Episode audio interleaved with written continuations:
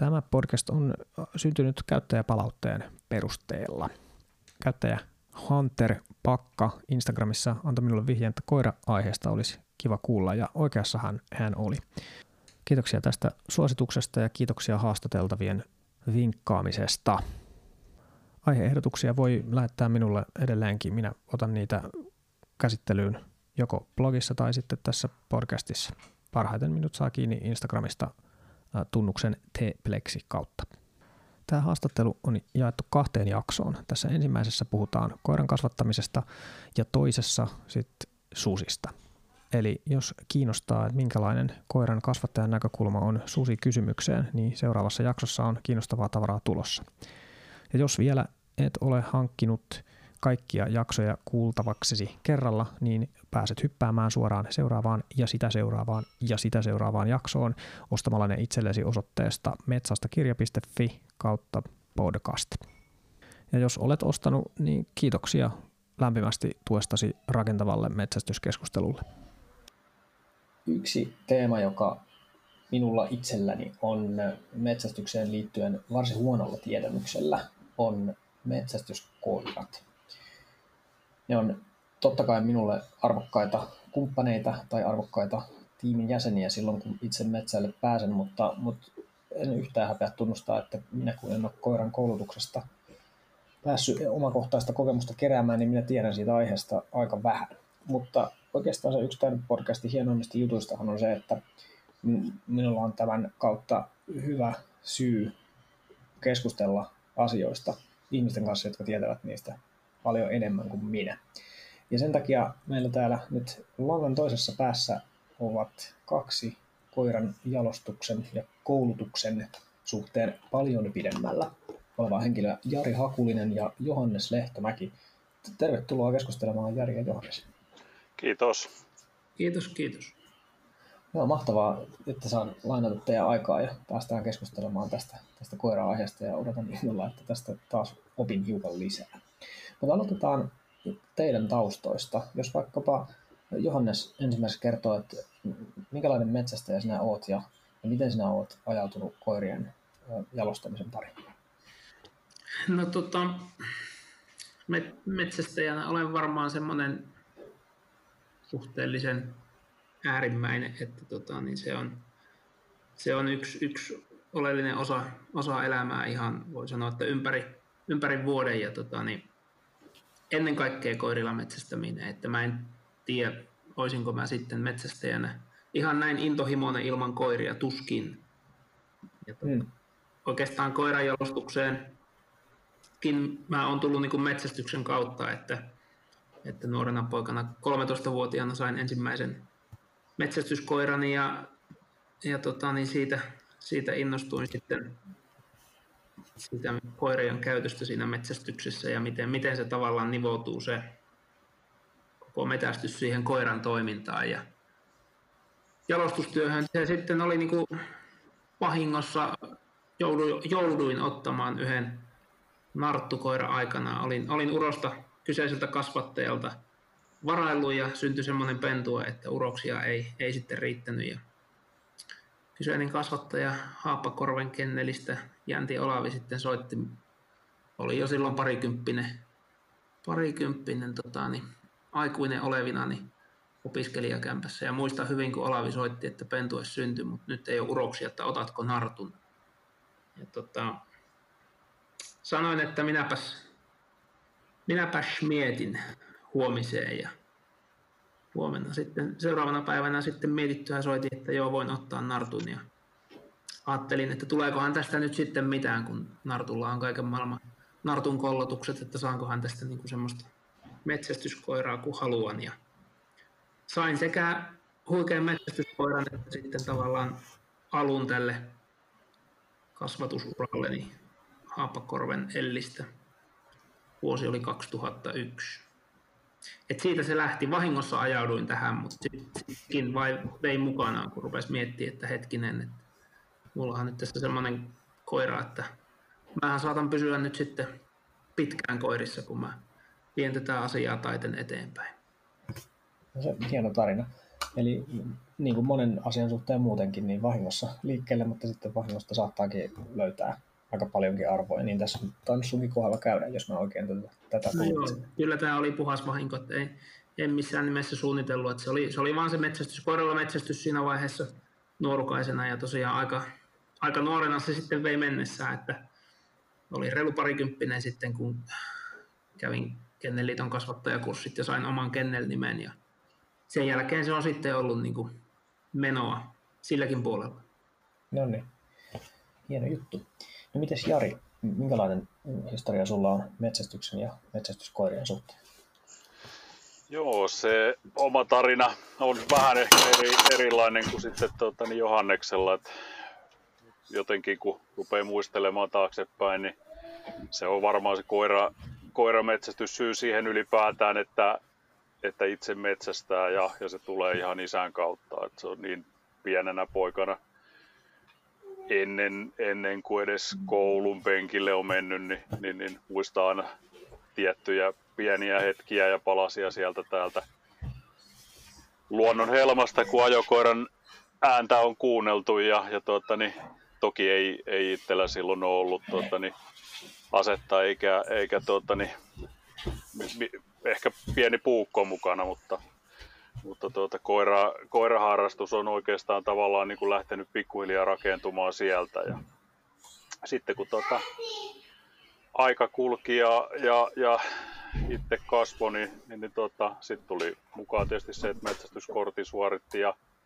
meillä on ollut, ollut tuota, niin, pienpetokoiria ja ajokoiria ja noutavia vesilintukoiria ja sitten tuli myöhemmässä vaiheessa vasta tuota, niin, hirvikoirat mukaan ja se itse asiassa hirvikoira harrastus, niin, niin se sitten niin kuin lopulta puri, puri ja tuota, niin, niin, niin, sitten tavallaan rodun pariin ajauduin vuosi, vuosi taisi olla 91.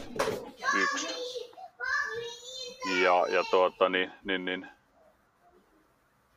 sillä tiellä oikeastaan ollaan. Että se, se oma, oma kasvatustyö, niin, niin se on, se on niin kuin pääsääntöisesti kotona tapahtunut niin kuin isän, isän ja kotipaikan tiloissa ja nyt sitten tuota, kaverin kanssa tuota, niin ollaan sitten ruvettu touhumaan tässä niin kuin myöhemmällä iällä sitten vähän niin kuin yhdessä.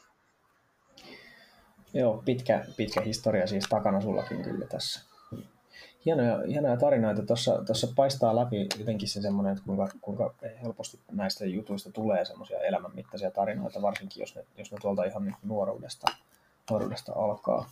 Muistan siitä merkityksellisyydestä mulla on ehkä semmoinen niin lähin esimerkki siitä, että mitä se siitä metsästäjälle tuo, niin on mun, mun oman paavani jotenkin kokemukset, että kun hänelle oli koiramiehenä metsällä hirvimiehen, niin tärkeämpää se, että miten koira toimii ja miten se yhteispeli saadaan aikaiseksi, kun sitten se, että tuleeko sitä saalista varsinaisesti sieltä ollenkaan vai ei. Se on kiinnostava havainto.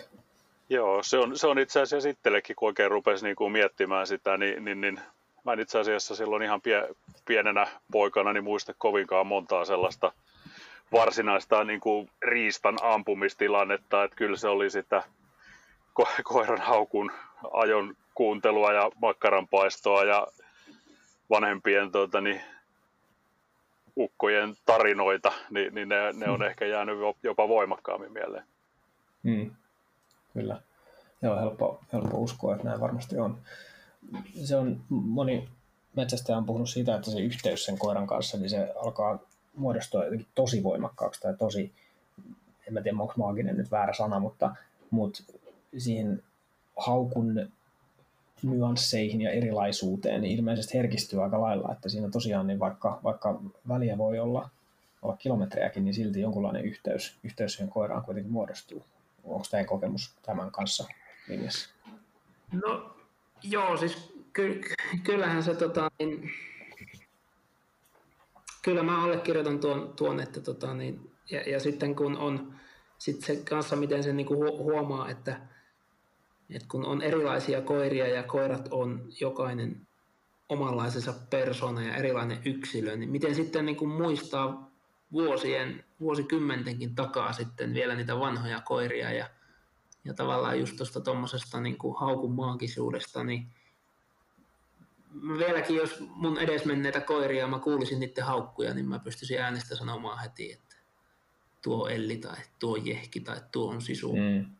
Et tota, kyllä ne jää niin kuin, kyllä se muistijälki jää, se on, se on, se on varmaan eliajan mittainen. Ja, Joo. Et, ja just se, että kun miten kaikki on erilaisia ja miten sunkin pitää tavallaan niin kuin toimia vähän eri tavalla eri koiran kanssa, että sä saat sen, niin kuin sen yhteistyön pelaamaan. Että, että mä ainakin olen niin itse tehnyt ison työn sen suhteen, että, että on tajunnut sen, että jokaisen koiran kanssa pitää niin kuin vähän eri lailla puhutella jokaista koiraa. Ne on niin erilaisia yksilöitä, vaikka justiin niin kuin mullakin valtaosa mun koirista on samaa rotua ja pitäisi olla niin kuin samankaltaisia, mutta on ne yksilöiden väliset erot silti isoja. Aivan. Siinä vähän tulee mieleen, että, että jotain samankaltaisuutta lasten kasvatukseen tuosta varmaan kyllä löytyy. Kyllä no, siinä, se... kyllä siinä on tosi, tosi paljon yhtäläisyyksiä. No mitäs Jarin kokemus sitten näistä, tästä just tästä yhteyden luomisesta siellä, siellä metsässä? Että... No joo, se on varmaan myös sellainen pitkä, pitkä juttu, mutta, mutta kyllä mä tuossa on ihan samaa mieltä kuin tuota, niin Johanneskin, että jokainen koira on yksilö ja jokainen yksilö on sitten jollain tavalla monestakin asiasta tunnistettavissa ja ehkä enemmänkin niin päin, että, että jos olisi aikaisemmassa vaiheessa oppinut lukemaan sitä koiraa jo silläkin tavalla kuin tänä päivänä osaa, niin, niin, niin tota, ehkä, ehkä niistä 20-30 vuotta sitten tota, niin jo olleista koirista niin olisi voinut tulla parempia. Niin, no mitenkäs sitä oppia sitten saa muuten kuin olemalla ensin, ensin huono ja sitten opettelemalla. Kyllä se tietysti kertoo siitä, että taito on, taito on lisääntynyt, jos, jos näin tosiaan on. Että kyllä. Tietää jälkikäteen, miten olisi kannattanut toimia.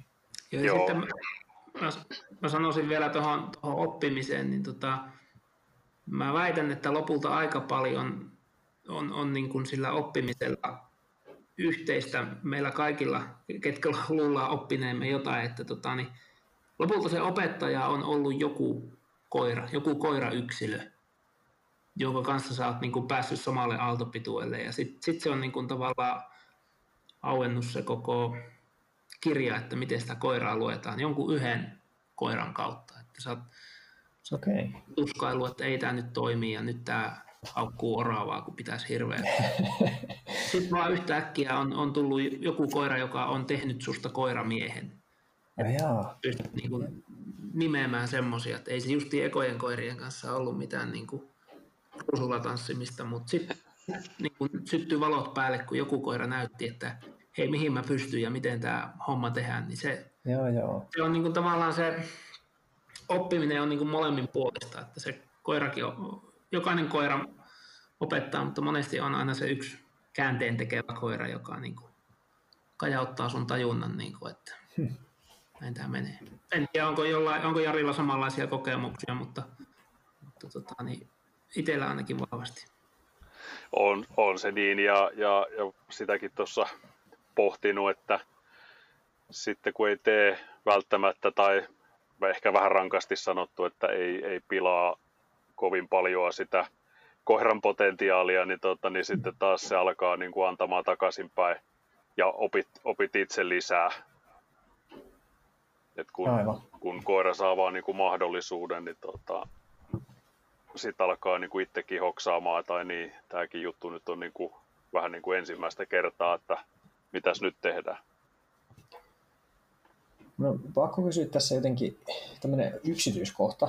Tämä on, tämä on aika detalji sinänsä, mutta olen miettinyt, miettinyt tuolla, tota, kun on kuunnellut jahdissa radiosta keskustelua siitä, että miten, miten koira, koira etenee ja mitä siellä sitten on, on mahdollisesti löytynyt, niin, niin olen ihmetellyt sitä, että mistä voi tietää, että mitä sillä koiralla siellä niin kuin edessä on. Et sieltä jossain jonkun, jonkun ajan päästä, kun joku haukku on lähtenyt, niin sitten sieltä on tullut joku, että joo, että nyt, on, nyt näyttää siltä, että peura on, että ei, ei, ei saa ampua. Niin minkälaisia ne merkit sitten on, mistä sen pystyy, pystyy lukemaan? Koiran, koiran liike ja, ja koiran haukkutapa kertoo jo aika paljon haukkutiheys ja, ja sitten se yksilön tunteminen, tietäminen, että ne samat asiat voi toisella koiralla tarkoittaa ihan eri asiaa. Jopa, jopa täysin päinvastasta, että koira haukkuu tosi kiivaasti, niin toisella koiralla, hirvikoirallakin se voi olla sitten, että, että siellä on hirvi täysin niin kuin paikallaan ja, ja sitten toiselle koiralle taas niin kuin omassakin kotona olevilla koirilla niin on poikkeavuutta siinä, että toinen koira sitten taas niin kuin kiivastaa tuota, niin sitä haukkua, kun, kun hirvi alkaa vähän liikkumaan. Että. Joo, koira, koirat on niin kuin, ko, koirista voi lukea, mutta sitten totta kai se myös se riistalaji, että ne niin poikkeaa poikke, käytökseltään, käytökseltään, että jos nyt vaikka hirvikoirallakin arvelet, että onko karhu vai hirvi, niin sitten sit se tietty määrä kuljettuja kilometriä, niin karhu käyttäytyy monesti tietyllä tavalla ja hirvi tietyllä tavalla. Joskus on niitä, että et on nyt ihan varma. Sama juttu jonkun ajokoira edessä, niin onko, onko kettu vai jänis, niin myös se, myös se, tota, niin se laji siinä koira eessä niin määrittelee ja sä saat siitä kuviosta selville, että mikä siellä on. Mutta, mutta Joo. koirilla on kanssa just niitä yksilöllisiä eroja, että miten ne, miten ne merkkaa, että vähän, vähän haukutaan harvakseltaan ja kepsistä nähdään, että siinä vaikka siinä hirvikoiralla siinä seisontahaukussa on pikkusen laajempaa se liike, niin siitä voi päätellä, että siinä voi olla useampi hirvi haukussa, että se käy paimentamassa vuorollaan kaikkia ja sitten kun on yksi, yksi hirvi, niin se haukkuu paikallaan ja kiivaammin tämmöisiä niin kuin eroja. Mutta totta kai joka kerta myös sitten arvaat väärinkin, että se on aina niin. helppo olla siinä etukäteen ja todeta sitten, että väärässä olin taas. No just niin. Jonkunlainen haisu siinä kuitenkin mahdollisesti tosiaan syntyy, koska ei ne, ei ne kun niitä aavistuksia nyt on sitten lähdetty lukemaan, niin ei ne aina, aina kuitenkaan niin kuin väärinkään mene. Kyllä siellä joku, joku totuus siinä on. Ja tuossa on, tossa on kiinnostavaa minusta myös vähän se näkökulma. Mä itse teen töitä IT-alalla ja kaikki tekoäly ja kaikki on nyt kuuminta jotenkin kuuminta hittiä nyt just tällä hetkellä, niin, niin yksi asia, missä ihmiset on hirveän hyviä, on se semmoinen tietty hahmon tunnistus ja erilaisten jotenkin tämmöisten tietynlaisten mallien tunnistaminen. Ja musta kuulostaa, että tuossa on vähän niin kuin siitä kysymys. Eli että kun koira piirtää kartalle tietynlaista viivaa tai, tai, ja siihen yhdistyy tietynlainen haukku, niin sit siitä pystyy päättelemään jotain tiettyjä asiaa ja sitä sitten oppii, oppii sitä hahmoa sit sitä, siitä tota, lukemaan ja ihmiset on siinä ilmeisen hyviä.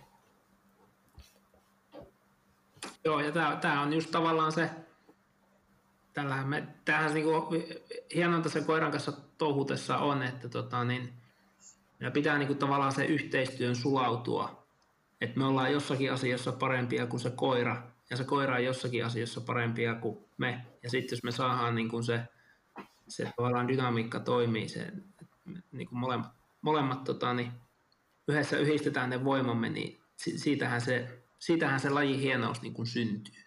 Et se koira, jos se koira paikkaa niitä meidän heikkouksia, niin kuin vaikka aisteja tai, tai tota, niin nopeita liikettä, Joo, ehdottomasti. Jotain, me sitten tehdään jotain muuta. Nojaillaan auton konepeltiin ja piereskellä. onhan, se, onhan se tosiasia, että teknologia on tuonut meille ihan älyttömän avun.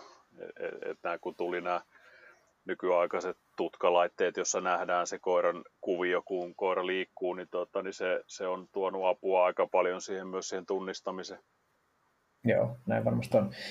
Monet tuntuu jopa ajattelevan, että, että se on ehkä niin liiankin helppoa tai, tai semmoinen mielikuva, mielikuva jollakin saattaa olla, niin mites, mites tällaisiin jotenkin helppousväitteisiin sitten tässä suhteessa itse suhtaudut?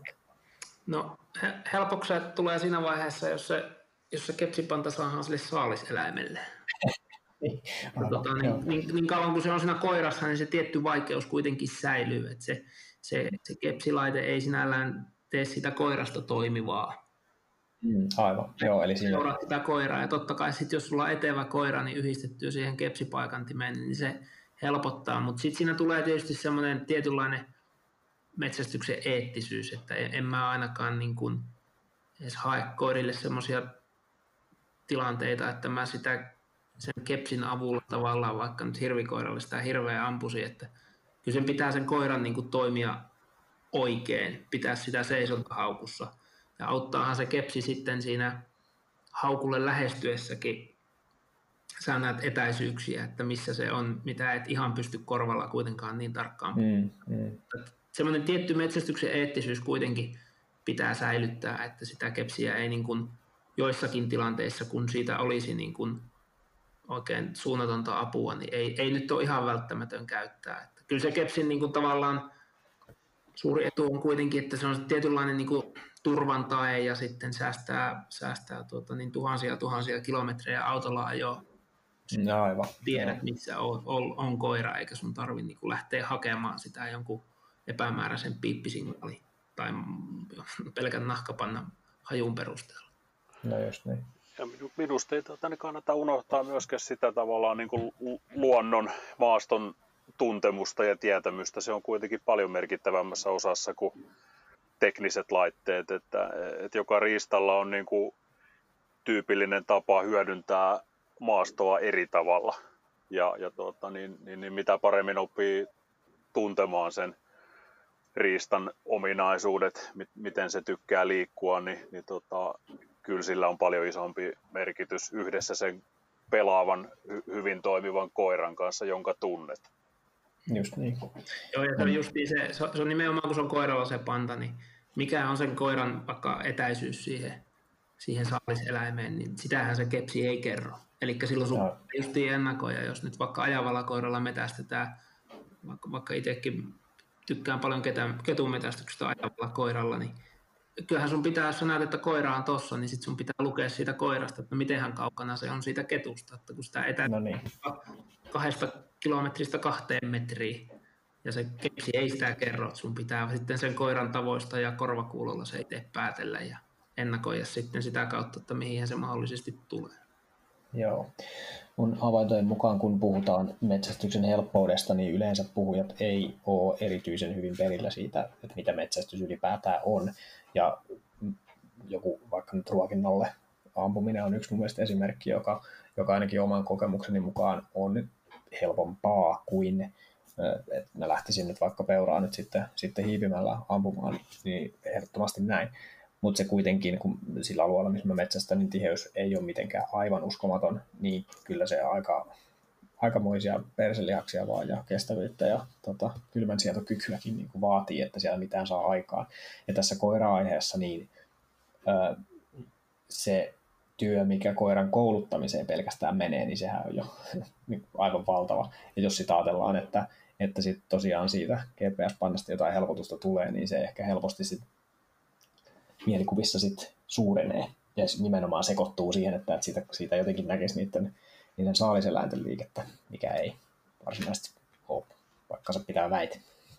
Se on, se on juuri näin. Ja, ja ennen kuin edes sille pentukoiralle, joka, joka sitten nuorempana pääsee sinne metsään oikein niin kuin töihin, niin sitä GPS-pantaa ei ole tarvittu käyttää vielä moneen kuukauteen. Ja, ja siinä ajassa on ehtinyt tapahtua jo tosi paljon asioita, mitä sen pennun ja nuoren koiran kanssa niin, tuota, niin touhutaan. No yksi, yksi teema, mistä, mistä olisi kiinnostava kuulla teidän näkemystä, on se metsästyskulttuurin muutos. Erityisesti hirviahdeessa, niin ymmärtääkseni, mullahan siis omakohtaista kokemusta ei miesjahdista tai miesajosta ole, ole lainkaan, en ole päässyt sellaista näkemään, mutta sehän on aikaisemmin ollut aivan yleinen jahtimuoto. Mutta nykyään koira metsästykseksihän se on hyvinkin pitkälti muuttunut, niin minkälaisia ajatuksia teille liittyy tähän metsästyskulttuurin muutokseen? Miten, miten muutos on tapahtunut? Mitä nyt, missä nyt mennään?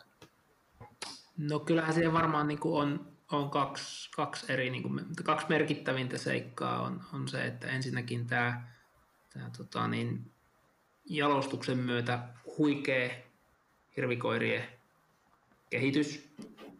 Ja sitten taas toisaalta, no en, en tunne tilastoja, että onko sinällään metsästä ja määrät vähentynyt, mutta ainakin vanhentunut. Mm.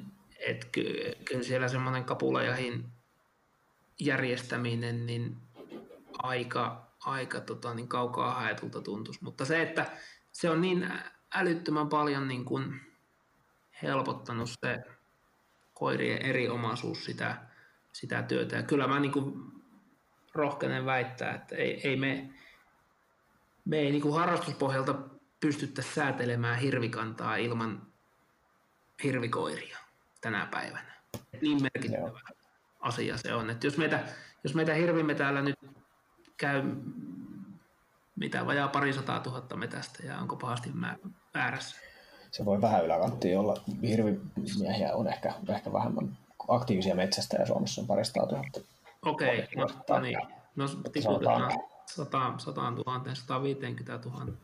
Niin se, että me otetaan tota, niin, niin, rujosti sanottuna, me otetaan niiltä sadalta tuhannelta hirvimieheltä otetaan 90 000 pyssyä pois, niin me voidaan mm. säädellä hirvikantaa. Jos meillä on tämmöinen hirvikoira, hirvikoirakanta, niin voidaan hirvikantaa säädellä. Et se on niin oleellinen yeah. Koira sitä metsästystä kuitenkin. Aivan. No mitä Jari ajattelee tästä?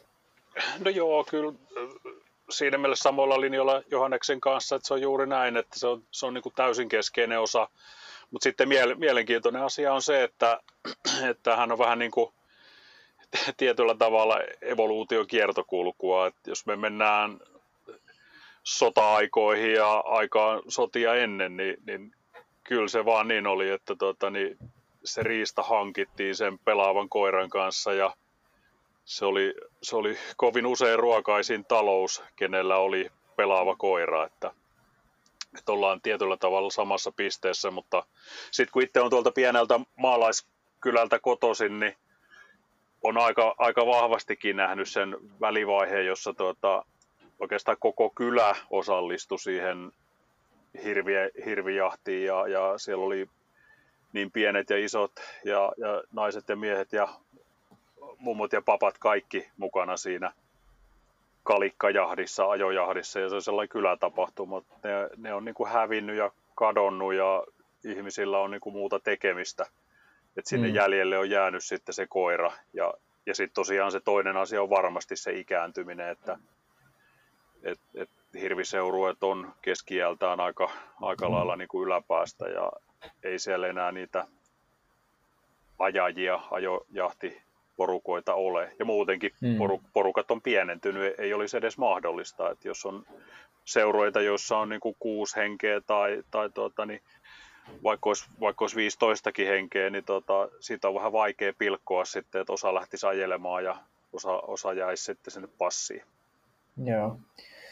Tuossa on sellainenkin ajatus, tässä on tullut esiin mulle sen yksi, yksi tota, tuore metsästäjä ja sitten mulle sellainen kysymys, mihin mä en osannut ihan suoraan vastata, oli se, että, että olisiko mahdollista sit, sit järjestää jotain semmoisia ikään kuin ajojahteja, johon otettaisiin mukaan sit semmoista kokemattomampaa tai ulkopuolista joukkoa, jotta hekin pääsisi ikään kuin näkemään vähän tästä elämäntavasta lähempää, että mistä on kysymys. Mikä teidän käsitys on, että kuinka paljon se vaatii semmoista paikallisen maaston tuntemusta, että tuommoinen tota, ajo mielekkäästi voi onnistua? No ei, ei, en, en mä usko siihen, että se nyt kauhean vaikea asia olisi opettaa. Voidaan niille lyödä koiranpanta kaulaa, kaulaa ja kertoo puhelimessa, että me vasemmalle. Että,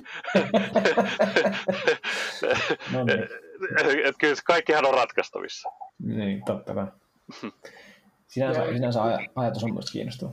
Kyllähän niitä tosiaan vielä niin ajojahteja, niin kyllähän niitä, niitä tota järjestetään ja, ja tämmöisillä metsäyhtiöillä ja, ja tota, isommilla firmoilla on, on vielä tämmöisiä niin kuin kutsujahtia, vierasjahtia, missä tätä tämmöistä ajojahtiperinnettä niin kuin pidetään jossain määrin yllä ja just, just saadaan sitä semmoista niin kuin ihmisiä kokoontumaan ja osallistumaan yhteiseen harrastukseen. Täällä meillä päin esimerkiksi niin kuin on, niin suunnistusporukat käy hoitamaan roolit ja siinä on vu, vu, vu, niin kuin useiden vuosien perinteet siinä ja Joo. osataan se homma, mutta, mutta se vaatii aika paljon järjestelyä, että sitten sit kun Kyllä. mies ja koira mettään, niin se on yksinkertaisempaa.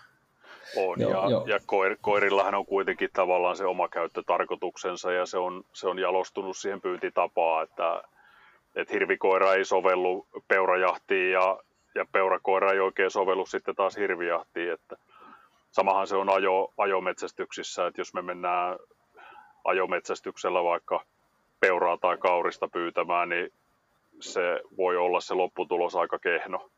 Joo, aivan.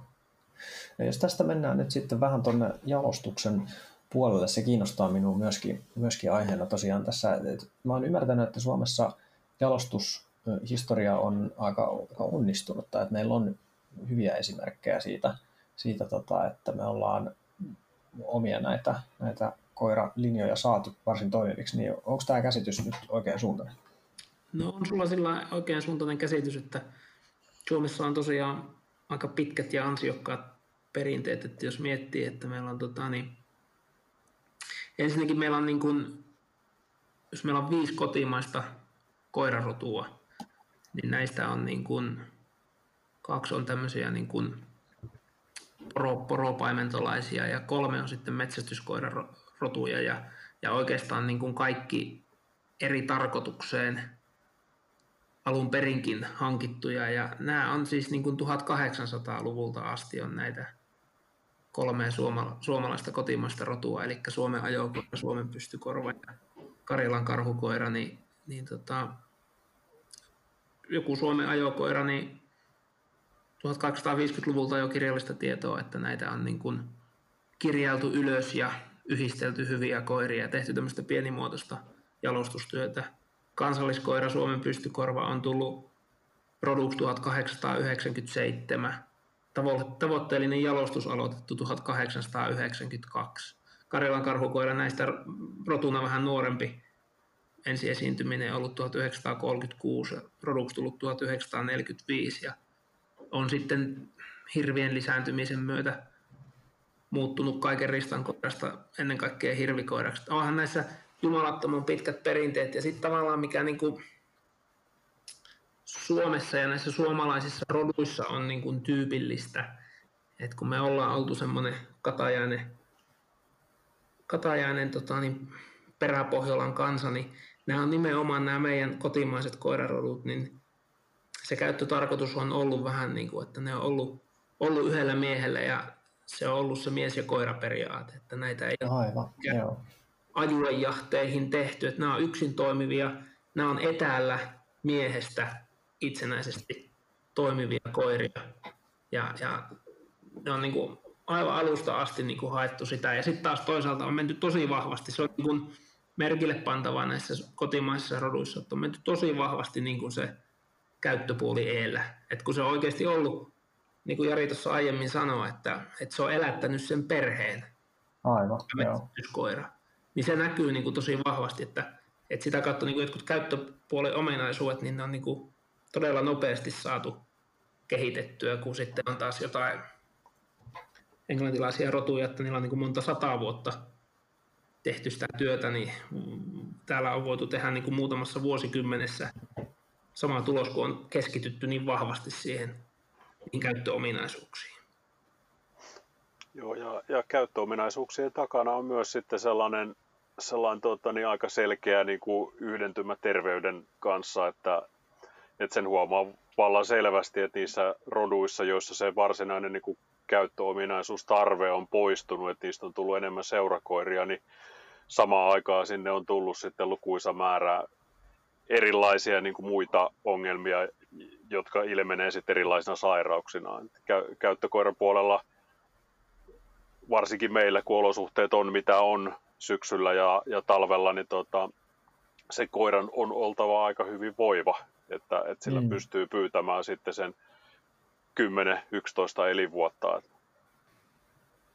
Joo, äärimmäisen tärkeä homma. Ja sitten toinen on tavallaan nämä ulkomuotoseikat, että jos koiran jalostuksessa puhutaan, että on, on niin kuin, jalostus on aiheuttanut ongelmia, niin tämähän on niin kuin tämä toinen, että tämä terveys on kyykännyt vähän kuin sitä ei ole niin kuin missään tarkasteltu, missä Jari puhui, ja meillä se sitten on niin kuin taattu tällä, että kun nämä on käyttökoiria, niin te oltava terveitä, että ne voi tehdä sitä, mikä niiden käyttötarkoitus on. Ja sitten tämä ulko, ulkomuoto on toinen, mikä aiheuttaa terveydellisiä ongelmia, niin sitten taas nämä metsästyskoirarodut, niin nämä nimenomaan näillä on myös se ulkomuoto muoto tehty tukemaan sitä käyttöominaisuuksia. Eli, eli niin koko ajan keskiössä on ne käyttöominaisuudet. Minkä takia Karjalan karhukoira on just tuon kokoinen ja tuon näköinen, niin joka ikiselle löytyy niin kuin tavallaan sitä käyttöpuolta tukeva ominaisuus.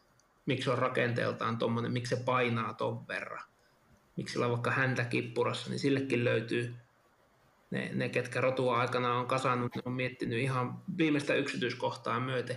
Ne kaikki palvelee sitä käyttötarkoitusta.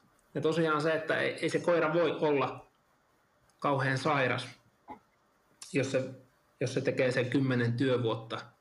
Ja, ja sitä kautta semmoiset, niin kun, se ei pääse se sairaus tässä meidän tyyppisessä koiranjalostuksessa, niin mun mielestä niin kun tietyn rajan yli se ei pysty lisääntymään, koska sitten heti kun se kääntyy sitä käyttötarkoitusta vastaan, niin silloin viimeistään siihen kiinnitetään huomioon ja, ja semmoisia koiria ruvetaan karsiin jalostuksesta pois, mitkä, mitkä tota, niin sitä ei-toivottavaa ominaisuutta tuo. Eli tuossa vähän niin kuin evoluutio on kuitenkin, joskin hyvinkin voimakkaasti ohjautuna, mutta kuitenkin läsnä enemmän kuin just tässä mainitsemani seurakoirien suhteen esimerkiksi, että, että siinä ne halutut ominaisuudet voi olla jotain, jotain ihan, ihan muuta kuin, kuin semmoista, mikä selviytymisen kannalta on hyödyllistä, niin se, se on helppo nähdä, helppo nähdä, että siinä tosiaan voi noin käydä. Kyllä, Joo. ja, ja luonteen kannalta vastaavasti samat asiat tulee sieltä käyttöpuolelta esiin. Käyttöpuolen koirat joutuu, tai, tai käyttöpuolen koirissa nähdään se luonteen sopivuus ja, ja kestävyys sit niin kuin aina siellä metsässä, että kestääkö pääkoppa ja miten käyttäydytään. Joo. Putoskohan Jari langalta vai olikohan vielä siellä? Kyllä, mä täällä olen. Jaha, okei, okay, vaan siinä kohtaa. Että, no, mutta sit, hyvä, hyvä jos näin. Tämä luonnepuoli on vielä tosiaan tämä on niin mielenkiintoinen semmoinen, että me, me on niin kuin, ehkä enempi ruvettu. Taikka sanotaan, että on monta kertaa yllätytty semmoisessa, että kun on koirien jotain käyttöominaisuutta johonkin suuntaan, suuntaan tota jalostettu, niin sitten on yllättäen sen mukana on saatu jonkinnäköistä niin kuin luonneominaisuutta. Hmm. Tässäkin niin taas ajurina on ollut se, että, että me on haluttu jotain käyttöpuolta painottaa. Niin sitten onkin yllätyksenä joskus iloisena ja taas ei niin iloisena yllätyksenä, niin myös se luonne muuttuu. Että on jännä kuitenkin, tämä on niin semmoinen, moni asia vaikuttaa toiseen, mitä me ei edes vielä niin kuin tiedetä. Joo.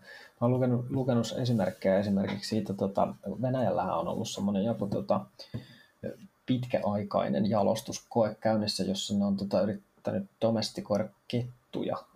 Ja siinä kun ne on valikoinut siellä esimerkiksi jos tämmöisiä seurallisia ominaisuuksia, sitten niiden kyljessä on, on ne, se ulkomuotokin on osittain muuttunut jotenkin ystävällisemmäksi ja joku, esimerkiksi joku niin hännän kippuraan lähteminenkin onkin seurannut siitä, siitä, että siellä on valikoitu pelkästään vaan sitä, sitä säyseitä luonnetta. Että tosiaan nämä, nämä tota, ominaisuudet linkittyy tosi kiinnostavilla, arvaamattomilla tavoilla toisiinsa. Että on kyllä varsin uskottava uskottava tarina tuossa suhteessa. Joo, ja siinä mielessä niin kuin ympäristö on muuttunut valtavasti, että ei, ei tänä päivänä enää kylissä tai kaupungeissa niin, niin voi oikein kuljettaa myöskään niin kuin luonteeltaan väärällä tavalla käyttäytyviä koiria. Että siihen, siihen reagoidaan todella voimakkaasti. Joo. Te mainitsitte tuossa alussa, olikohan se Johannes, joka puhui tästä tuota kennel-oikeuksista. Tota, miten miten tota jalostusta nyt sit Suomessa säädellään? Et oletan, että et ihan mikä tahansa tota, hullut professorin kokeet ei, ei ole sallittuja, mutta minkälaista seurantaa ja minkälaisia tota, vaatimuksia sille, sille jalostustoiminnalle nyt sitten on?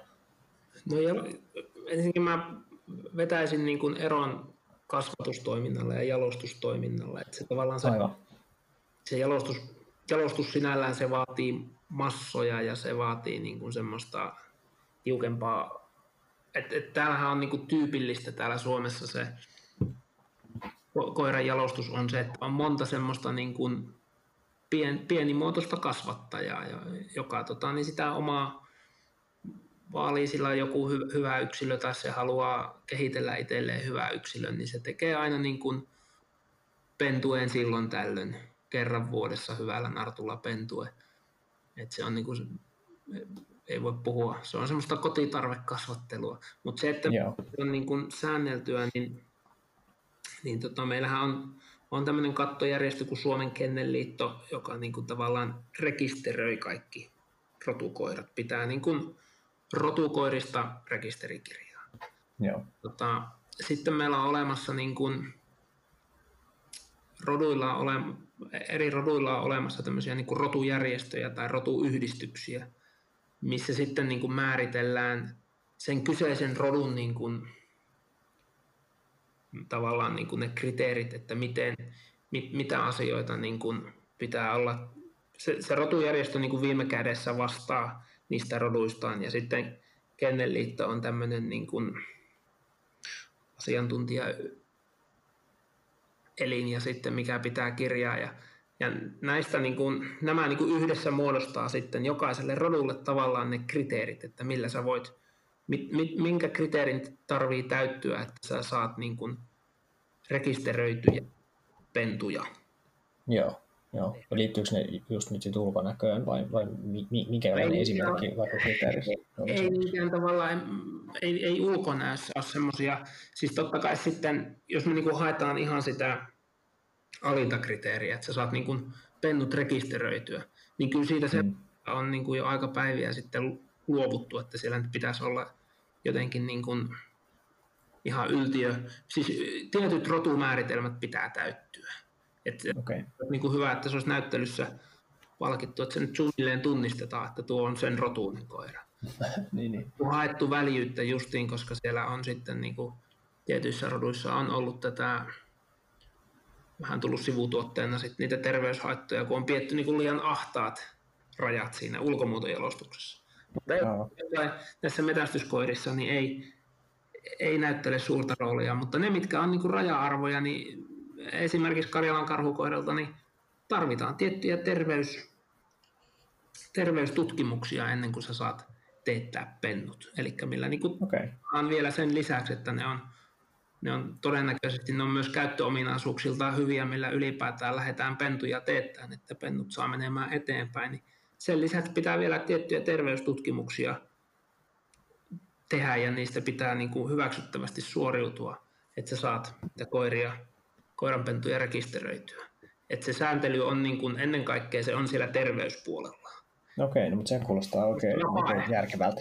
Niin, sitten se on niin kuin vapaaehtoista, että näyttääkö se koira vielä hyvältä tai että pelaako se vielä metässä. Mutta sitä sitten säätelee tämä, nämä niin kuin pentumarkkinat, että, että, tota, Aivan.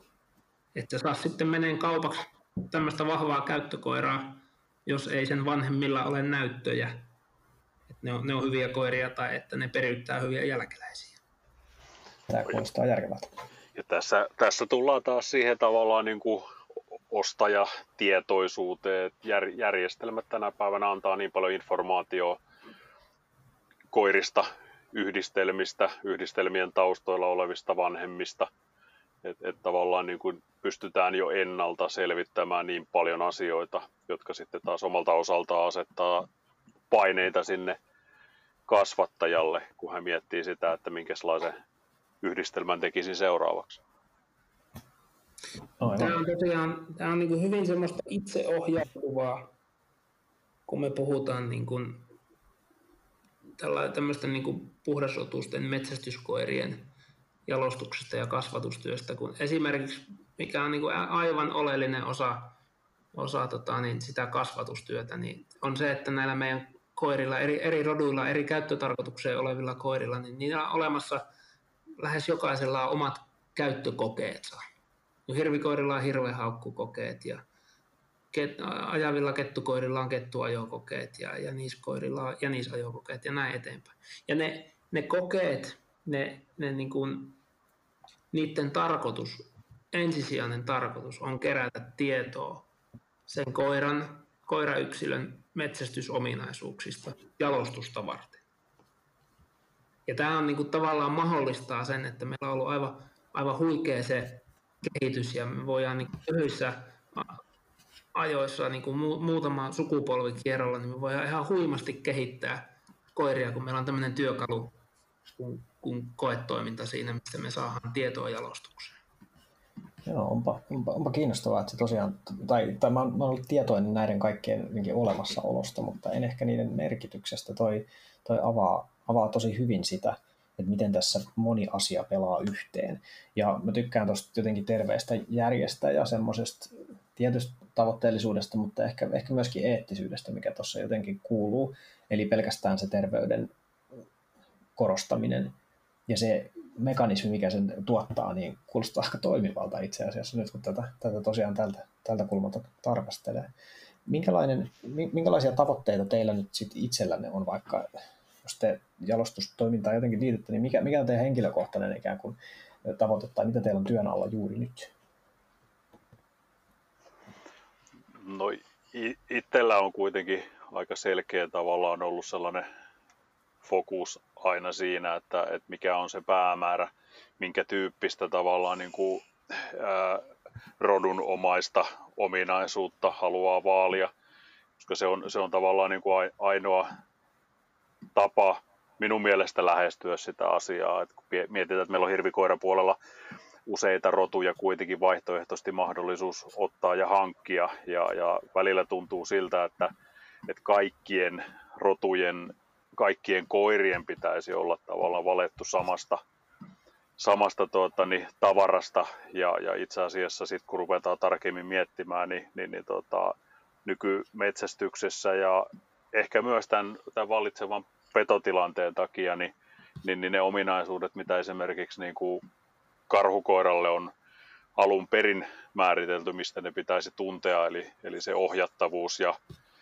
ja, ja tuota, hallittavuus ja hyvä riistankäsittelytaito, niin, niin ne on ainakin sellaisia asioita, joita mä haluan niin kuin ihan tinkimättä vaalia. Joo. Joo, siis pitkälti samalla linjalla.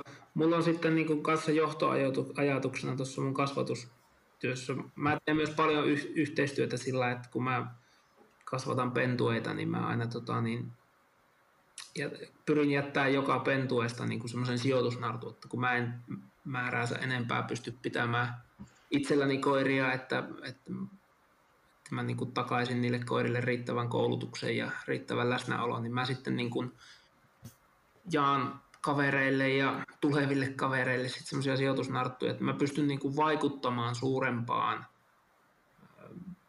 osaan niin kuin jalostustyössä kuin mitä mä sitten ihan itse konkreettisesti teen. Ja mulla on niin kuin tavallaan yksi semmoinen johtoajatus, että mä koitan koko ajan vähän niin kuin nähdä myös pisemmälle kuin tähän hetkeen. Vähän mm. niin kuin Jarikin sanoi, että just ne semmoiset niin keskeiset, mistä, mistä tulee se oikeasti sille metsästyskoiralle, mitkä on niitä oikeasti tärkeitä ominaisuuksia. Ne ei ole välttämättä ne, mitkä nyt tällä hetkellä on muodissa, mitkä nyt on kaikkien huulilla ja kaikkien suulla. Nytkin esimerkiksi niin kuin, mun mielestä justi eletään vieläkin tätä Kepsin tuomaa semmoista ihme ihanuutta, että hei, että nyt me voidaan mittailla metrejä ja minuutteja, kun tämä pelimeleen tulee kaikki näytöt. Ja sitten vähän niin kuin on haali just unohtunut, että no hei, mikä oikeasti on niin kuin oleellista joku pysäyttävä hirvikoiran toiminnassa. Niin mä niin kuin tykkään vähän ajatella tuonne eteenpäin, että nyt kun tämä kepsihuuma menee ohi, sitten ruvetaan just kyselemään niitä pysäyttäviä koiria, että pystyisikö jo vähän niin kuin etuottoisesti vaalimaan semmoista, mitä kohta tullaan tarviin. Sitten justiin tämä hallittavuus susien myötä ja muutenkin tiety, tiety yhteiskunnallisen hyväksyttävyyden myötä, niin ihan varmasti tullaan kysymään, mennään 10-20 vuotta eteenpäin, niin just niitä koiran semmoisia koiran hallittavuutta ja sitä yhteistyökykyä, niin kyllähän se, että meidän pitää jo niin kuin varautua, nähdä vähän sitä tulevaisuutta ja varautua siihen, eikä välttämättä mennä niin kuin sen tämän hetken trendin mukaan. Joo, erittäin hyvin, hyvin sanottu, hyvin ajateltu. Tuohon on, tuohon on kyllä helppo samaistua, helppo tarttua ja ehkä vähän ton tyyppistä mukautumisasennetta mä toivoisin metsästäjiltä ja metsästyksestä niin kuin laajemminkin. Et musta välillä tuntuu, että me ehkä, ehkä ollaan maalailemassa aikamoisia semmoisia kohta kaikki loppuu jotenkin piruja seinälle ja vaikka vaikeuksia niin onkin, niin kyllä se ihmisen mukautumiskyky, niin se on, se on aivan ällistyttävä, niin jotenkin sitä tässä aiheessa enemmänkin kyllä toivoisin, että minusta toi on, on kaiken kaikkiaan ihaltava, ihaltava asenne. Keskustelu Jarin ja Johanneksen kanssa jatkuu vielä toisen jakson verran. Tästä eteenpäin niin keskustelu sukelsi susiasiaan ja kun tunnin mittapyykki alkoi lähestyä, niin mietin, että pitäisikö tämä keskustelu nyt tässä katkaista vai mitä tehdään ja tulin siihen tulokseen, että ei todellakaan pidä. Mutta jotta saadaan jaksot pidettyä helposti kuunneltavan mittaisina, niin tämä seuraava susiasia-jakso tulee kokonaan omana kokonaisuutenaan kuunneltavaksi hetken kuluttua.